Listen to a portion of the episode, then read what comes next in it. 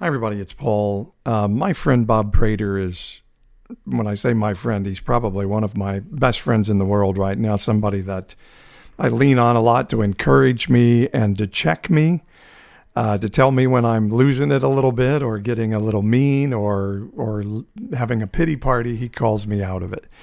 He's just one of those guys that's good to have in your life that you trust to tell you the truth when you do something wrong and when you do something right. And he and I talk pretty much every Tuesday uh, and set aside time just to get caught up with each other and to kind of search what God's doing in our lives, what our spiritual lives look like, what our faith lives look like. And we've kind of been thinking, you know, these are pretty good conversations we're having. Maybe we need to do these recorded and put them out as a podcast. So we, we thought we would do that this week. And both of us watched the president visit a church that we love over the weekend. Both of us are former professional ministers who love evangelical churches and the people who run them and are heartbroken at what we see going on in them today. Why? Now, let me get you to the conversation and you can find out why. By the way, if you enjoy this podcast, I would love it if you join our Patreon community. The nonpartisan evangelical Patreon community can be found if you go to the website npepodcast.com, click that Patreon button in the upper right hand corner, and you can join in on our uh, inside community where we give gifts, we talk to each other about things, and, and we just are living life together through the middle of COVID and election and everything else. And I would love to have you join. And it does have a very small cost to help us offset the cost of the podcast and the equipment and the help we have on social media and all those things. So I'd love for you to join. The website's npepodcast.com. Click on the Patreon button in the upper right hand corner and come join us.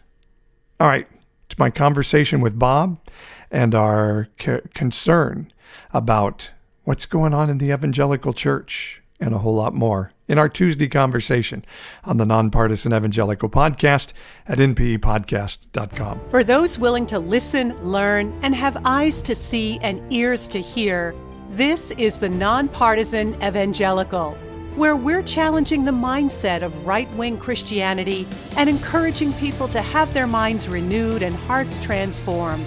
Let's have better conversations about the life modeled in the Bible so we can truly tell the world God is not mad at you. This is the Nonpartisan Evangelical Podcast at npepodcast.com. So we're we are 2 weeks away exactly from the election of President of the United States, many Senate positions and of course the House how are you feeling two weeks out from this election? How are you feeling about us as a culture and what is to come on 11.3 and post 11.3? All right. I will take those one at a time. Thank you. Okay. Thanks for the setup, Paul. Yeah, absolutely. How am I feeling? I'm exhausted. I'm exhausted by both, both sides it, it, it is just uh, the only word I can really properly use is insane. It's it's insanity what's happening right now as I think the church during this pandemic has been unmasked for who she really is these days. Wow. We're seeing her we're seeing her true colors. And trust me, it's nothing new. It's just exacerbated by circumstance. Uh, circumstances always reveal character. And so here we are with these circumstances, and we're seeing the character of the modern day church. And it ain't pretty. It ain't pretty. How would you um, characterize that character? Arrogant, selfish. It can all be it can all be wrapped up in one, one word, which is narcissism we are experiencing, we are witnessing in real time a church. There's an entire there's an entire world that is hungering for an authentic encounter with the God of creation. And here's a church that can't stop gazing at its reflection in the mirror. hmm. and primping and fixing its hair and how do I look and how, how am I looking? Uh, how's my connection to the political power today? Am I still plugged in? It's where we are, Paul, and it's mm. where we are without any reservation. We have sold part of our soul, well, a large part of it, for power. And meanwhile, there's that hurting world that really wants authenticity, and instead, we're just going to say, if you don't vote this way, you might be in danger of hell if you don't vote this way. So there's question one. Question two. Let me ask you one thing on that before you go to question okay, two. weirdo. Go ahead. Do you do you do you think the average churchgoer who is in the right wing evangelical church, as I like to call it, and who believes that's what they are supposed to be, are they narcissistic or are they misled? They are or, misled. Okay. They are misled. You didn't even add. Sorry, I didn't mean to cut you off, but yeah, no. I people, the people that. So occupy, you're talking about leadership of the church. I'm talking about leadership, and unfortunately, there we are in a, a season of being browbeaten by those leaders, as many of them, and I can tell you some of their names. One is named Che Ahn, another is named Dutch Sheets, another is named Lance Wallnau. Uh, these are all people that you and I are very familiar with. Yeah. And then uh, John uh, MacArthur. John MacArthur is another one. But there's a couple of those names I mentioned where they are literally saying, if you do not, Mario Murillo, if you do not vote for Donald Trump and, and Mike Pence, you are in danger of going to hell. When you have leaders who have been respected for as many years as those names, those men have been, saying things like that to the average believer who just wants to love God and love people, there's such a high respect level that it causes them to fearfully fall in line, even if it's what they don't believe. Yeah. Because, you know, because my leader said it. So it must be true this is the man of God or the woman of God. They're completely connected. And yeah, the church is sick, man. The church yeah. is sick and rotten to its core. We have we have in real time, over time, watched this metamorphosis from something that used to be pure and uh, you know the, the pure undefiled religion to proximity to power is everything or abortion is everything uh, we yeah. you know because of abortion i have to vote a certain way or because i don't believe in, uh, people coming into this country any other way but through whatever way because of borders because of gay marriage because of picket Right. And because God cares about those issues so much, any means necessary to get to that end is okay. He will wink at any malfeasance we do to get there. Yeah. And since it's a two party system, this is what I see is a two party system, then we're like, okay, the Republicans have to win and we have to be all in on everything that it means to be Republican. And what that has come to mean is things that I don't think resemble Jesus in the Bible. And and we're like it's it's okay because it's Republican. God's going to be okay with it because Republicans are going to get us to that good end of criminalizing that woman who decides to have an abortion. That's our goal beyond anything else is making sure she goes to prison for making that decision or her doctor goes to prison for making that decision. And I like people are saying I'm pro-life. I like to say no, you're for criminalizing human beings. You want to criminalize a woman making this decision. You want to, and yes, you can say out it's out of the best of your heart, but let's be honest about what you're going to do.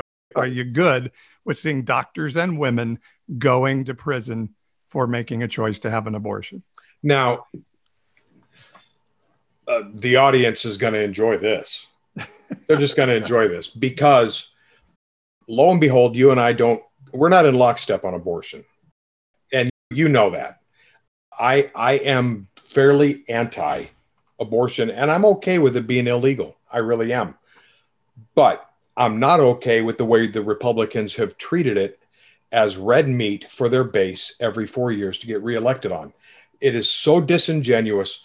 Ronald Reagan had the court and he had Congress. He could have done it. Didn't do it. Gee, I wonder why. Bush Sr. had the court, had Congress, could have done it. Didn't do it. And again, I have to openly wonder why the hell not? Why didn't No. they? Too, he, he GW had both hou- both houses of Congress. He Congress. did. I'm telling you, there have been opportunities to take this on, and they have not done it. Be- and there's a reason for that. I just want people to pull the blinders off their eyes. Take a look at this. Just let me do this real. Whoops, I didn't mean to stop my video. I need people to take this off. You ready? Yep. Don't have this on anymore. Don't don't have these on. No, I don't. I don't want that anymore. Take those off. You're learning to use the filters. I like it. so we take these things off and we see things for what they really are. So when I see, when I And you're see, right. I- Immigration is another issue that neither side wants to resolve because it's No, too good of a, of a political issue. For, red meat. And I need the church to stop being so gullible yeah. and thinking this is it. And, but you said this is it 30 years ago. You said this is it 20 years ago. Guys, when are you going to wake up and realize these are not godly men? They're just not. These are men who are thirsty for power. And we have a church that has that same thirst. Remember, this is a church that gazes at itself and, and marvels at its loveliness. And we get lovelier the closer we get to power. I, I think Billy Graham was a good man. I do. Yeah. Uh, but I think some things started getting screwed up when he started hanging out with presidents. And I understand trying to affect the culture and top down and all these things. And Lance Wallnau and Johnny Enlow and these guys that are Seven Mountains guys that believe that's how things work. Oh, you got to show me a scripture where that is, by the way, because I've never seen it. I've never seen where we were called to to travel up at whatever cost up the ladder and then dominate from the top down. Yeah. Jesus came from the bottom up.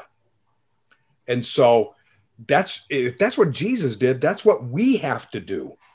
I just get so tired of the rhetoric, Paul. Yeah.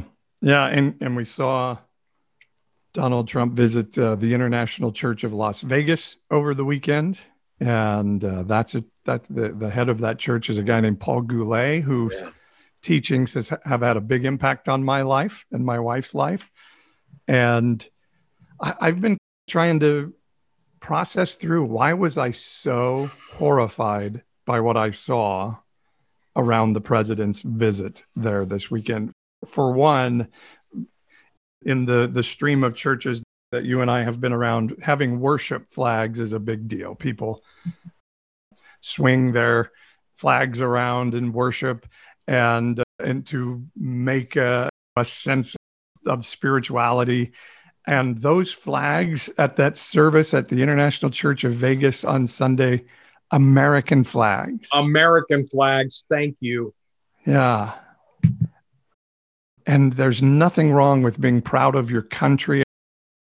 I have loved being American my whole life, but if that becomes your your spiritual identity, I think that's the definition of idolatry, isn't it? That it, it An- is an American uh, flag. I'm going to tell you, an uh, American flag does not belong in a church. It I just agree. doesn't because there.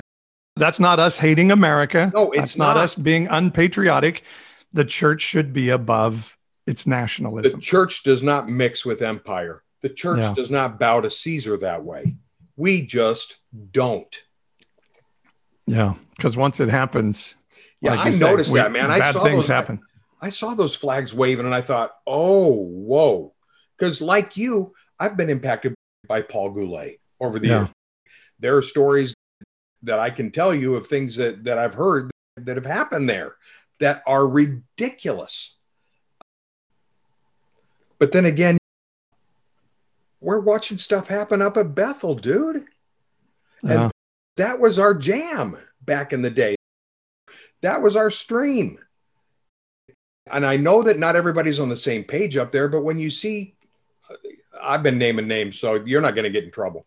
But when, when I see names like Danny Silk completely in the tank for QAnon, Wow. That's that's that's you do not know me. what spirit you're of, Danny, when you do these things.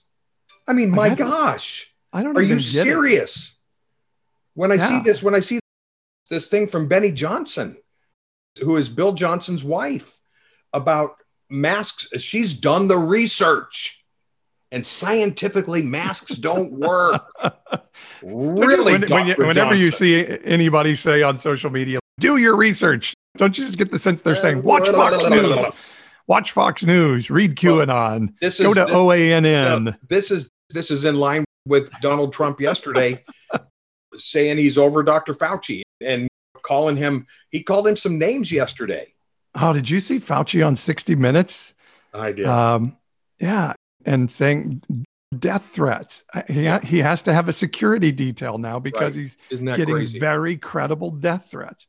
and, and and we have a president saying, "Go ahead and elect Joe Biden. He's going to listen to the scientists." I didn't Yeah. listen to the scientists. As a mock. Yeah, and he's saying people it's cheering. a good thing that he didn't listen. Yeah. We would be done, or at least close to being done, if he had listened. And here we are. I didn't And- want to have and- this kind of a session with you. this is i think this is what's important because I, I- so I, this is something i've seen on social media a lot the last couple of weeks I, i'm not voting for donald trump i'm voting policy i I, I know he's rough. I know, he, but I'm voting the policy that best lines up with my Christian ideals. And then they'll list the right wing partisan uh, things. Wayne Grudem, who is another guy that I think is an amazing theologian, has written the longest defense of voting for Donald Trump you've ever seen. And all of it is completely Republican partisan, what Republican is today, not what Republican means to me as Not a long life. Lifelong Republican. But it's all those same talking points. And so how do how do we answer that to our Christian friends who are saying, why? They're trying to justify their vote for Trump, saying, I, I'm not voting for the man. I'm uncomfortable with the man, but I'm voting policy that matches my religious beliefs. I'm losing patience. Me too. I, losing tired of playing That- games. That's where I'm the tired that's of false equivocation. Yeah, that's where I am. I'm losing patience with, let me just say it, with simple mindedness that cannot add two and two and cannot figure things out. I'm really losing patience. I think process matters to God. If process didn't matter, then why in the world did the children of Israel go around in the desert for 40 freaking years when they why didn't he just let them walk right into the promised land? Well, they went over and they dishonored him by saying we can't do it. And so for 40 years and not a single one of them who went into the desert crossed over uh, with the exception of Joshua, Caleb and their families. The Right. end. And then Right. everybody 40 years and younger. So process matters. All the that's just one example. You can pull out 50 examples out of scripture of the Lord carrying. Nadab and Abihu tried to put strange fire on the altar and paid a bit of a price. You know, Yep. you got Ananias and Sapphira who who lied about whether or not they sold a, a piece of property or not and what they did with the money and were struck dead because process matters. We can't just say abortion abortion and it's got to be abolished and so we must put up with the rough edges. The rough let's call the rough edges what they are, Polly. It is 100% evil. It is evil that has entered our country. That's a good word. I was going to say the rough edges are he's an asshole. Well, Sorry. You went more spiritual than I did. All right. Sure. Sure. There is a spirit of evil that has overtaken our country. that has overtaken the world a bit. And when I look at the life of Jesus and how he did, um, Yeah. it was kenosis from the very beginning to the very end. And that kenosis is the pouring out, the emptying of ourselves for one another, emptying ourselves for one another. And uh, this is Donald Trump called it Character Counts Week. Did you see this? No, I didn't. Oh, he that's three, that's a hoot. three days ago. Oh, he didn't come within a hundred yards of writing this tweet. If he had, he would have spontaneously combusted because he said it's character counts week. I, I could find it and read it to you, but it's character counts week. So let's be kind to one another. Let's love one another. Oh my gosh. And meanwhile, he goes out this the very same day and leads a crowd and lock her up Yeah. over uh, Gretchen Whitmer, The Michigan governor. the Michigan Yeah. governor, lock her up. Who, After by the way, just days after she had her life threatened and her family uh, a plot to kidnap her. Oh, jeez. So to me, character And that count. stuff doesn't matter to us anymore. No, but it has to. to me. The, the fact that we are willing to overlook to get what we want, you got to Yeah. tell me how that's different from Esau. Yeah. You got to explain how that's different from what Esau did with Jacob, Yeah. where he was just wanted something so badly that he was willing to give up everything for it.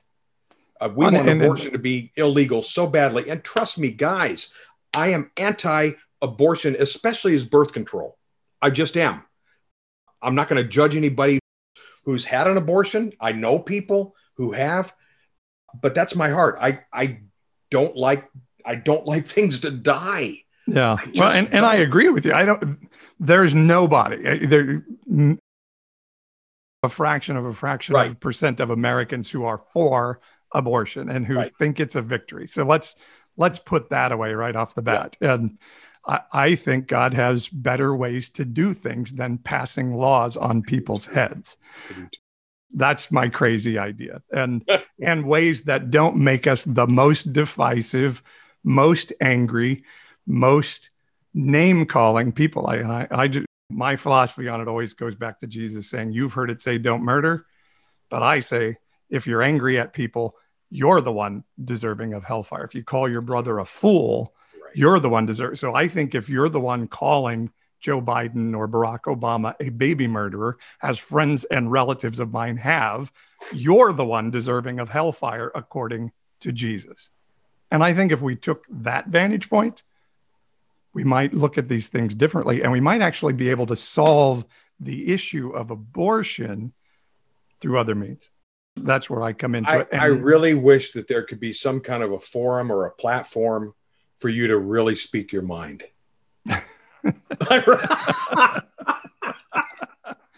Just the thing is, like- existed.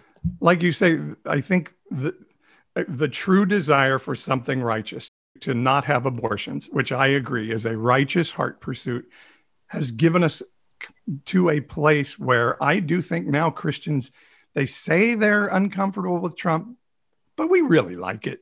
We really like it. Oh, He- because he's our bully. Yeah, He's our we we don't mind bullies when they're on our side. And yeah. so he can go somewhere and say, God damn. Or he can go somewhere and call somebody an asshole or drop an F bomb or whatever he wants to do and disparage people. But he's doing it for us so that we can have, because God and the church depend on Donald Trump. He's Yeah. tweeted it. He calls himself the chosen one yeah. he has tweeted that uh, if you want, I, I want more of God. You want more of God? Vote Trump. Yeah, Uh, I I just saw a friend of mine uh, post today. King David was rough around the edges. Now, what we totally intellectually dishonestly are not sharing in that comment is King David was always repentant when Mhm. when he he made a mistake. He refused to kill Saul. He he was guilty of cutting his robe, cutting Saul's robe. He mourned mourned when he found out he was the guy that had stolen the lamb in the case of Bathsheba. And cheating her husband with her sexually. And then when the child died, he said, That's God's justice. I don't see any of that in Donald Trump at all. And in fact, he himself has said, I don't need to repent. I have nothing to repent for. And I and I go to King Herod was a terrible guy, and the Sadducees liked him being a terrible guy. And Jesus said, That Herod who thinks he's a really big dude, he's actually just a little teeny fox, not worthy of my time. So it's just what I see in the Bible of Jesus' interaction, of God's interaction with humanity. There's none of that says says it's okay. But we so we're seeing a generation of boomers saying, "Hey, this is our last hurrah. Donald Trump is our last ability to be in power before we exit this place." You and I were having a conversation earlier. I do believe that the boomers are a generation that will go down in history as a generation that that just didn't care about future generations. That they, I call them a King Hezekiah generation. Just we're so happy that our sins are going to be visited on our kids. And I get that's a blanket statement, but but I think how the Bible dealt with generations. But but sure. you had a thought about why why the boomers maybe are yeah. what they are today. Yeah, I do have some thoughts on that. That's my generation, by the way. I was born in the mid 50s. So I'm smack dab in the middle of the boomer generation. I think that if you go two generations back from me, you have young men being sent off to war in World War One for a very just cause and a just war. And then if you go one generation back, still a horrifying war, but it, still a horrifying yeah, war. But we could go, justify being there, yeah. Yes, and you go one generation back, and my gosh, it's World War II. The greatest generation defeated Hitler and so you've got these you've got these generations that were united in that way towards really just causes and then you have my generation where the big calling card of my generation is vietnam a war that nobody really understood nobody knew why we were there other than communism bad communism used to be like abortion by the way yeah and so just FYI. Um, That's and, a good point. That's a very good point. so like uh, socialism now, you can just say socialism. And people socialism like, oh, God, is socialism. the same. Yeah. Uh, somehow socialism is now communism. Yeah. Um, and, and it's the same as abortion. So I, I began to examine the Vietnam War, and not only was it a brutal conflict oh where, where quite a few people died, but when they came back, they didn't come back to accolades like the other two generations did. They came back to being spit on and unable to find jobs and all the things that that happened to them in the early 70s and mid 70s when all of that began to stop. And so I think there was such a disenchantment. I remember Francis Schaeffer once said that the hippie movement, see, my generation was the first one to rise up yep. and say, just because you've done it this way doesn't it's the right way to go. And we stood up for some righteous things. We Absolutely.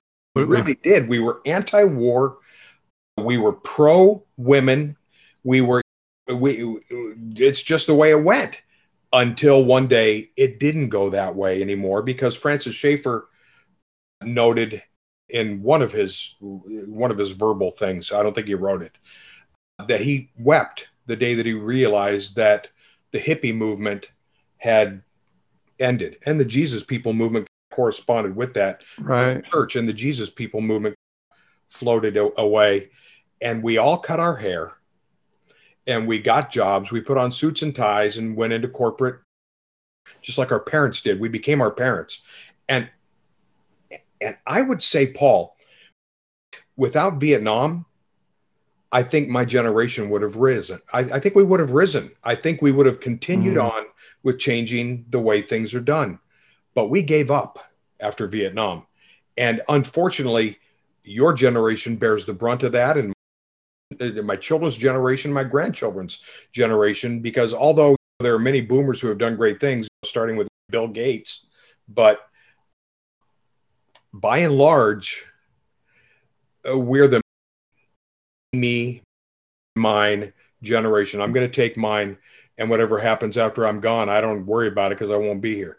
I really like the old proverb, and I don't remember who said it, that says, "It's a, it's a really honorable man who plants a tree, knowing that he will never be able to sit and enjoy its shade during his lifetime." Those that do that, those types of things, looking towards future generations, are heroes. Yeah. I, my generation has not been very heroic. Yeah. And I, I, think you're right on with that. I, I think that had a big impact. The boomer generation were the first to realize our leaders aren't, we can't trust them. We can't trust our leaders. That, and that, that had to be a big impact. And, and in a lot of ways, I, I do blame the greatest generation. I think they came home from World War II thinking yes. clearly we're righteous Clearly, we're God's people. Look at how we're financially blessed. Look at how we're militarily blessed. And we begin to believe everything we did was God ordained. And we could invade any country and go to war against wherever for whatever reason. And, and God would justify us. And we could mistreat any Middle Eastern country and God would justify it. And and so yes i do believe and, and, then how that interacted interpersonally with I go back to my Mad Men Mad Men watching of yeah. Don Draper's kids. Yep. Get over it, kids. Be be tough like our generation was. We we beat the Japs. We beat Hitler. Um, why can't you be tougher and better and bigger and stronger and as good as us? I, I think all of that. I, I think all of that absolutely left a mark on. You're a hundred. You're a hundred percent right. Yeah, we beat Hitler. You stop wetting your bed yeah. Uh, you know those kinds of things. And and you're right about the, the distrust of politicians. Nixon happened when i was in high school. And we've seen behind the curtain we we had the curtain pulled back and no generation before this had the curtain pulled back the way that we did because okay so we have the internet now. And it's instant and it has really it's wonderful and it screwed some stuff up.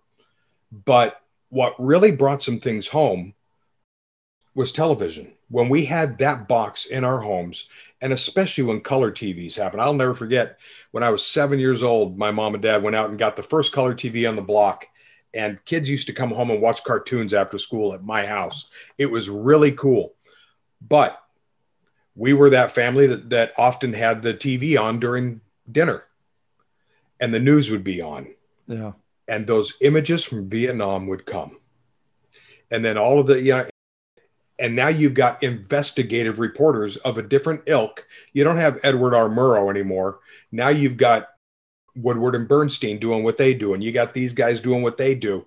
And we're finding stuff out as the curtain is pulled back.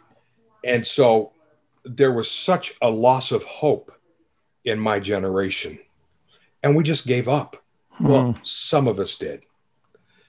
Many of us did. There's still some of us that are still fighting for a better day. Yeah. Somewhere along the line, though, that generation made a decision that what does that look like? That culture's being overturned and we don't like it. So, hell no, we won't go. And not understanding, I think, as Christians, that that cultural overturn Hebrews 12 says, everything that can be shaken will be shaken so that what's of heaven will remain. Sometimes God is in the shaking. Sometimes God is in us being willing to humble ourselves and say, wow, Black Lives Matter. I don't, I'm a little uncomfortable with some of your speech, but maybe I'm supposed to hear something really hard here.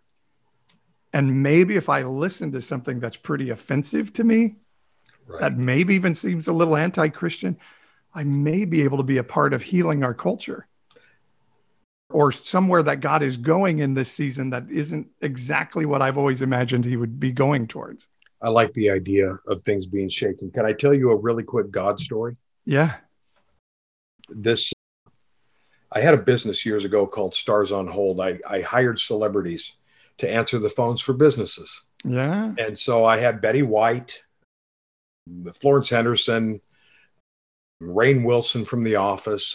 I had a whole Wow, love it. bunch of yeah, and and everybody was open to me. Everybody. I had I had agencies calling me saying, pick names. We all want to be involved with you. It was a big deal. It was a radical. I felt that God had set aside this idea for me because I couldn't believe that no one had ever thought of it before. Like when you called Walmart, it'd be, Hi, thanks for calling Walmart. It's me, Betty White. And I literally got her into a studio and had her record stuff like that. And then I got this deal with CVS to do a test. And so I went and met with some investors in Pasadena because we were out of money. There were millions of dollars on the line, but everything was dependent upon that test being done with CVS. So as I leave their offices, my phone rings and it's CVS. Hey, Bob, we just had a meeting. It was all about you, full speed ahead. And I'm thinking, Lord, look at how you're opening this door. Wow. And then CVS went silent. They stopped answering their phone. I couldn't get her on the phone. No answers to emails until one morning on a weekday morning. I am sitting here and I got an email from CVS saying, Hey, Bob, we're really sorry, but we have changed our minds. We are out of money. We are, we're, we're maybe going to go bankrupt. We might lose our house because I've put all of it in. I have pushed all my chips into the middle. And as I feel the first hint of water in my eyes, I hear my doorbell ring. I'm home alone.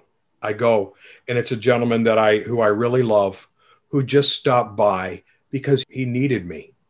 Bob, can I talk to you? So I had to put it all mm. aside, and I sat for two hours with this man, and then he he left, got in his car, and drove away. I came back and just sat and stared at the stared at stared at the screen, and I typed it into Google. What next, Lord?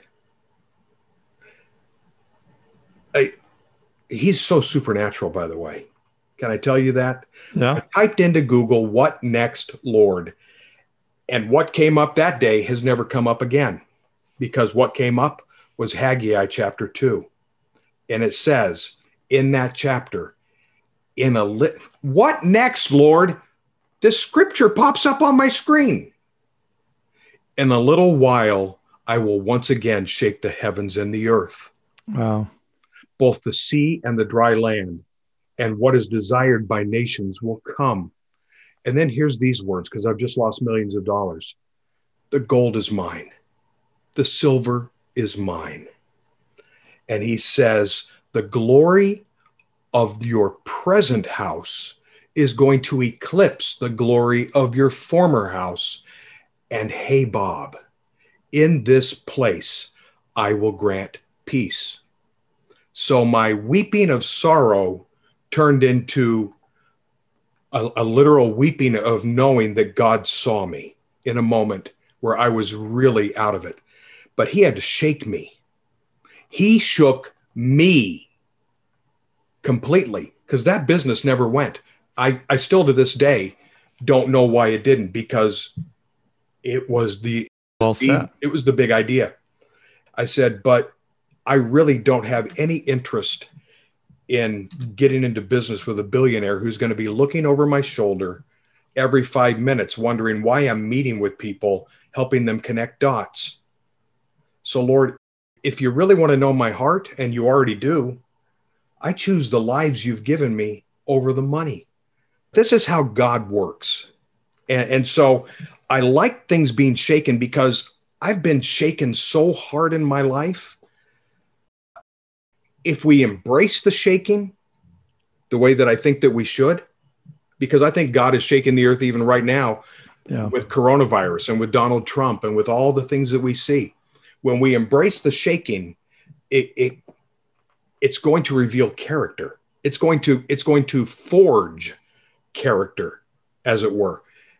And I'd like to think I'm a better human being and a better believer in Jesus and a better husband and father and friend because I've been shaken. Yeah. I think what what we saw at the which in the Bible at the edge of the Jordan River is a generation allowing fear to be more a part of what their vision was than the opportunities that God wanted to take them to. And I think it's the exact same thing we're seeing in this generation that fear of what could be if we don't vote for Donald Trump if he doesn't keep our religious liberties in place, all of these things, rather than what could God do if we did this a different way? I still if we think- allowed if we allowed there to be another viewpoint and this to be shaken a little bit, what are the opportunities?